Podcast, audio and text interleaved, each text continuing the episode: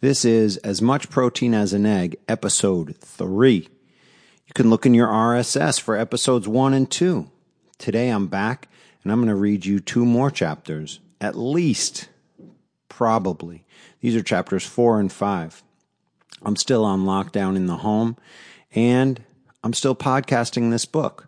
I have no idea what I will podcast or would podcast after it's over, but I'm giving you the director's cut, the long form of as much protein as an egg.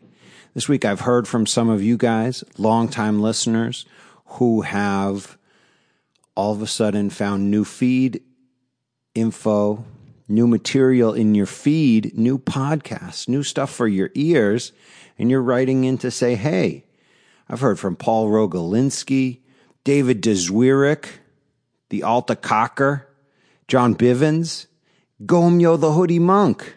I'll tell you what, I haven't heard from you guys in a while, and it feels really good to hear from you. I'll say more about that on the back end, what's going on with me, which is not much, and who knows what else. But for now, I'm going to get into a reading of some chapters. What do you think about that? This is chapter 4. Where this all should really begin now is with Artemus Kellogg having already changed his name, left Kirkland behind for shame and other reasons, and sitting at his small wooden desk in a sunny section of San Francisco. He lived in a mixed use and mixed race section of San Francisco, where a street full of Mexican run establishments was only a few blocks away. Plenty of brown people also lived in houses nearby and on his block what they did for a living, and whether they could actually support themselves on what they made without living in some form of survival that Artemus Kellogg, or even you, dear reader, would frown on, is anybody's guess. But this is just the way and the history of America, isn't it? As Artemus Kellogg sat at his desk, homeless brown people slept drunk on the sidewalk less than a block away. On this particular day in September, Artemus Kellogg was sitting at his desk drinking coffee. Like the author of this book, he too liked the taste and its roasted dark beans and the jump start that he got from caffeine, but he did not have a small child or a lovely sweetheart. Poor him, he was really missing out. As he drank his coffee and looked out his window at the sky, he witnessed a large jet airplane flying high overhead. This wasn't a strange occurrence. Really, the flight path for San Francisco International Airport SFO, went right over his neighborhood. Plenty of planes flew in and out of the airport every day. When Artemus Kellogg saw this particular plane, however, he thought about a day in September 12 years earlier. The date in Kellogg's kitchen was September 11th, 2013. This was exactly 12 years after a very big event in the history of the United States. It had been a major ama- it had been a major attack on American soil by terrorists.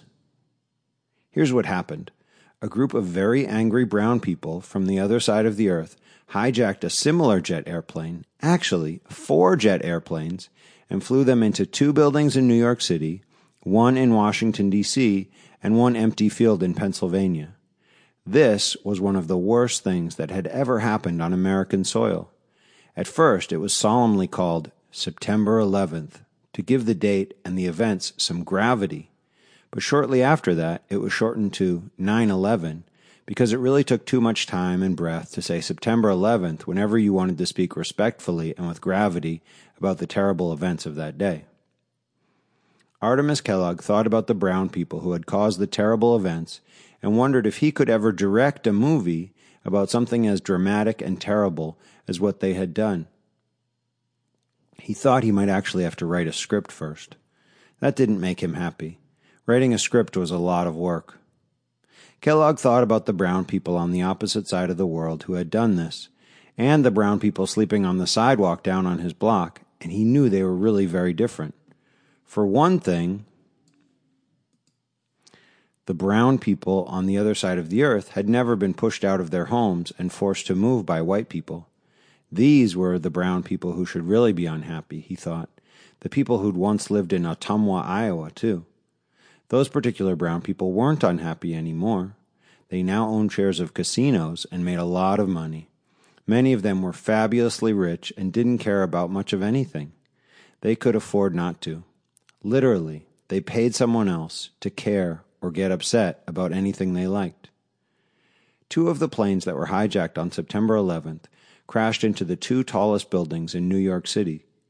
These buildings were called World Trade Center Towers. They were not actually the center of trade in the world. Actually, several other places around the country and the earth also claimed to be the centers of trade. It was really quite an arrogant presumption. Where was the center of trade in the world? No one knew. The people who worked in these towers in New York City were killed in great numbers on that day. Close to 3,000 people died. This was really very awful. It made the whole country very sad and angry. The white president got himself very angry. He declared a war on terror, even though nobody could figure out quite what that meant. Later, he declared that the mission had been accomplished. Nobody knew what that meant either. In the years after the white president left office, the American president was a brown man named Obama. This rhymed exactly with the name of the man held responsible for planning the attacks on September 11th. That their names rhymed was just a big coincidence. This president went out and ordered men to find and kill the man responsible for the attacks on September 11th. It took them a while to do it, but eventually they did it. Everyone acted like killing this man was a big success for America. Artemus Kellogg didn't think about all of this. Instead, he was watching the plane. He got up and decided to put on pants over his underwear. He did this because he was going outside. Chemicals in his brain had convinced him this was a good thing to do.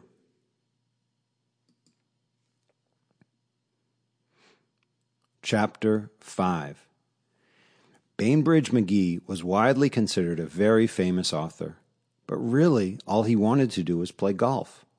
On this particular day in September, he was hitting the links, as he liked to say, thinking about his short game as he finished up 18 holes with his friends.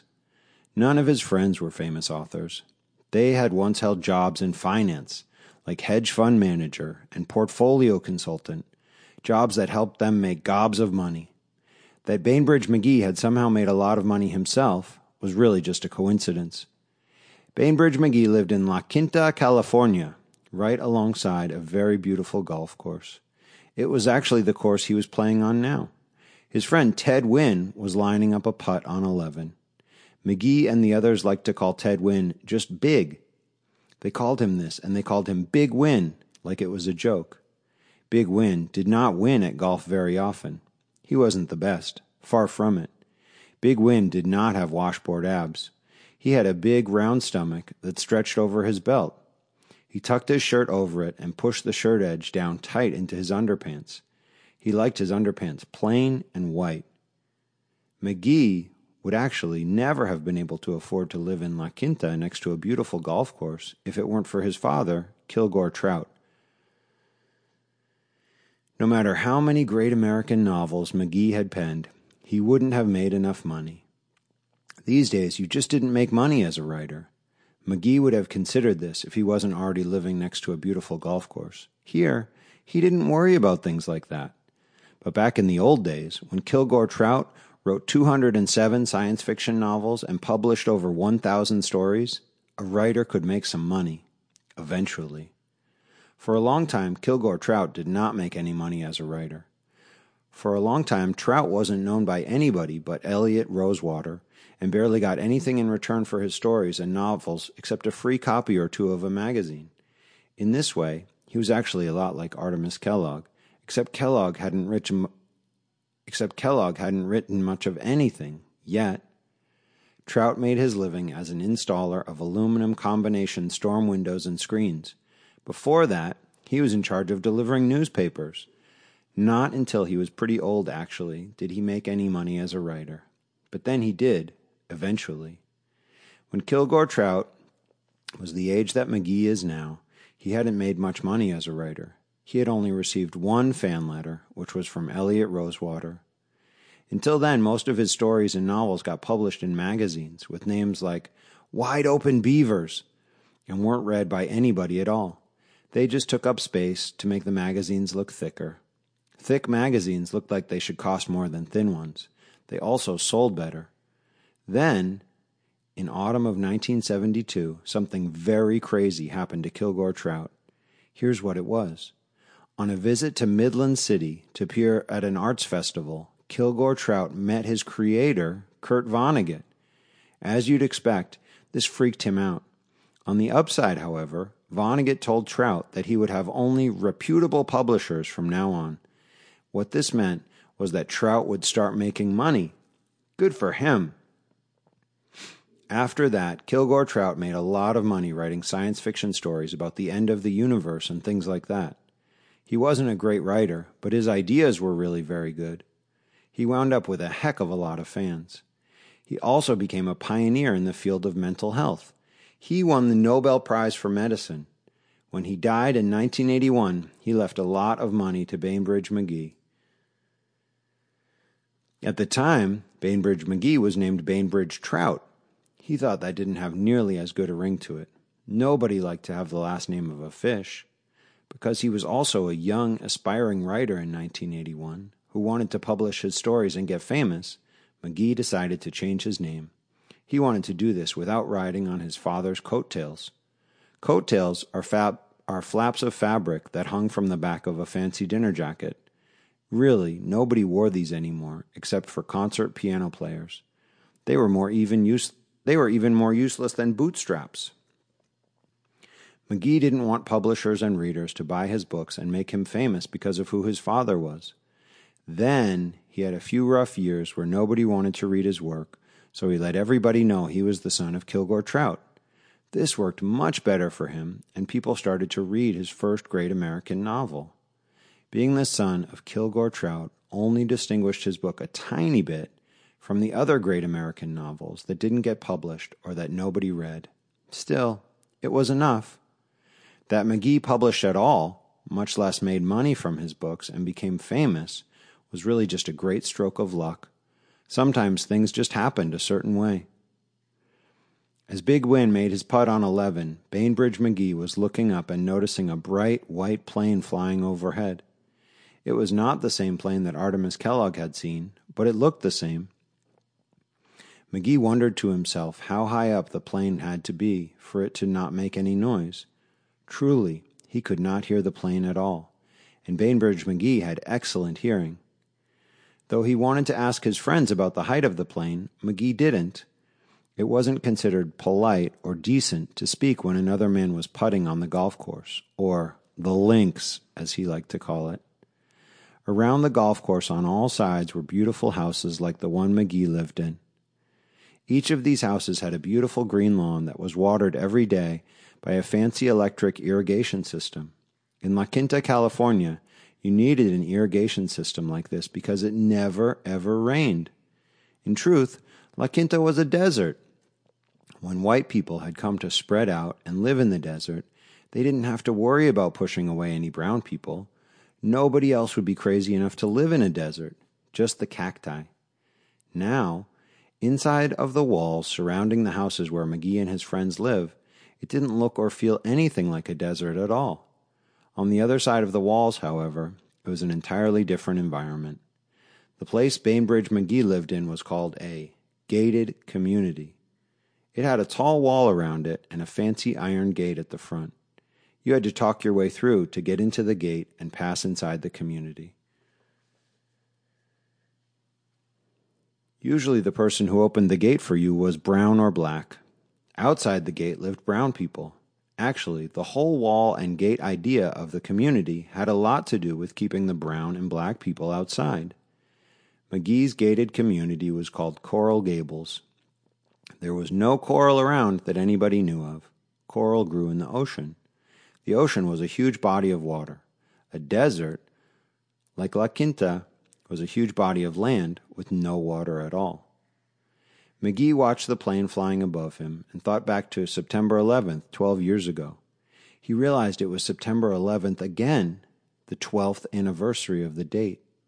He had once worked in one of the shorter World Trade Center buildings, not a tower, and he had a real fondness for that part of Manhattan. He really felt terrible when he saw the towers come crashing down on September 11th, 2001. He saw the towers come crashing down on his television. That was all the way across the country. When it happened, he was in La Quinta, California. When the towers came down, it caused a huge explosion of ashes and dust and debris. It made a terrible looking dark cloud that filled all of lower Manhattan. People had to walk out of the city to get away from this. These were other things that made September 11th a terrible day. Because Bainbridge McGee hadn't been there in lower Manhattan, he didn't have to walk through the cloud or breathe in the terrible fire burned air. He just, he still felt like a witness.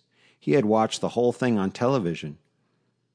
Everybody had seen the whole thing on television. Artemus Kellogg sure had. Everybody felt pretty awful about what they had seen. At one point, people inside the tower started to jump out the windows from very high up. Some of the reporters on the television had to move out of the way to avoid getting landed on by these people falling from out of the sky. This was really a bad part of the terrible events that happened on September 11th, maybe the worst. Everybody agreed after a day or two that they would never talk about this part of the day again. Bainbridge McGee watched Big Win pick up his golf ball out of the 11th hole and replace the flag. It occurred to him that more should be said about the poor people who had jumped or fallen out of the towers, out of the windows of the towers. He felt bad for them and wanted to see their story told. Maybe, he thought, this would be his next idea for a great American novel. Your shot, Miggy, Big Win said. Miggy was Big Win's nickname for Bainbridge McGee. Nobody else ever called him this. Nobody had ever called him this until he met Big Win. The truth was, McGee liked his nickname. He had never been given a nickname by anybody before. He actually thought it was kind of cool. Cool was a word that, is, that described places with a moderate temperature, places not as cold as Canada. It was also the word everyone used to mean good. McGee's next shot was a flop shot from out of the bunker. He'd been standing in the sand for the last ten minutes while he looked up at the sky. Miggy, you with us? Big Win asked. McGee was still thinking about writing the great American novel about people jumping out of the World Trade Center on September 11th. The two other guys they were playing with were checking their smartphones. They both liked to check their phones for new messages on Facebook or pictures of their grandkids. McGee didn't have any grandchildren. As far as he knew, he didn't have any children at all. He often suspected that someone would come out of the woodwork and announce himself or herself to be his offspring. Back in the late 90s, you see, McGee had had a lot of indiscriminate sex with groupies when his first books made it big. McGee lined up his wedge and looked up toward the slope that led to the green. As he took his stance, his friends sure kept quiet. He looked down at the ball and then raised his club high over his head. He brought it down halfway and stopped. The shot really didn't require that much club. He just had to be sure to get under the ball. McGee dropped the club into his shot and hit the ball cleanly. It bounded up toward the green and the hole.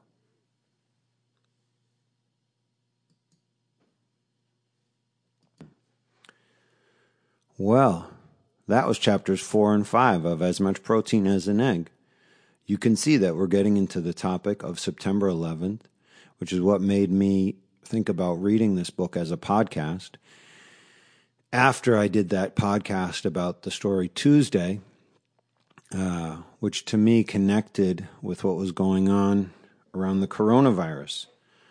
Already, we're seeing really bad things happening with the coronavirus, and some people who want to minimize it or pretend it's not there or act like everything is normal. Some people are still going to restaurants, getting their hair done, doing who knows what. There's all different levels of the ways that people are treating this situation. I wonder if people around you are getting tested. I wonder if you know people who have tested positive. I know someone who tested positive. But this person doesn't have any symptoms right now, so we're hoping that they won't come up. The symptoms, that is. But we're worried, and that's how it should be. And there's so much about this whole thing that we don't know. What I do know is that this story owes a great debt to Vonnegut for his irreverent style and ability to mix things of great seriousness, such as war and the firebombing of Dresden during World War II, which Vonnegut witnessed and was close to, and his character Billy Pilgrim witnessed and was close to. Very serious things like that, with irreverence and humor and ridiculous things like the pizza at Costco or the names of people who work in Midland City fast food restaurants and what they ate for breakfast. This in the case of Breakfast of Champions. So Kilgore Trout is a real Vonnegut character. And here we find out that Bainbridge McGee is his son. And the thing in this chapter about Kilgore Trout meeting Kurt Vonnegut and Vonnegut telling him that he would be very famous and win a Nobel Prize in medicine, all that is true from Vonnegut's fiction. You might read it. You might also read another book that just came out by a friend of mine named Elizabeth Wetmore. It's called Valentine. It's a great novel and beautiful, and she's been working on it for over 18 years. 18 years! We graduated from Iowa in 2002, and the book is just coming out. And the best news ever, it's about to hit the New York Times bestseller list. I don't know anyone who's ever hit the New York Times bestseller list. Scott Sigler kind of hit the extended list, the online version, or something, but Beth is really hitting the shit out of it.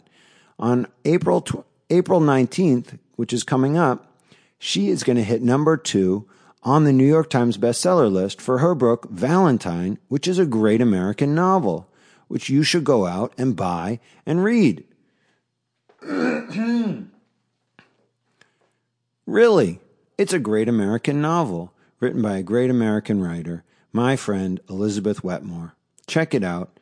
It's about some things that happened fictionally in West Texas in the mid 1970s during Jimmy Carter's years in office, great oil boom there, and some things that went on between brown people and white people. When As Much Protein as an Egg was originally published by the folks over at Kindle World's Amazon Publishing, most of the brown people and white people stuff was taken out.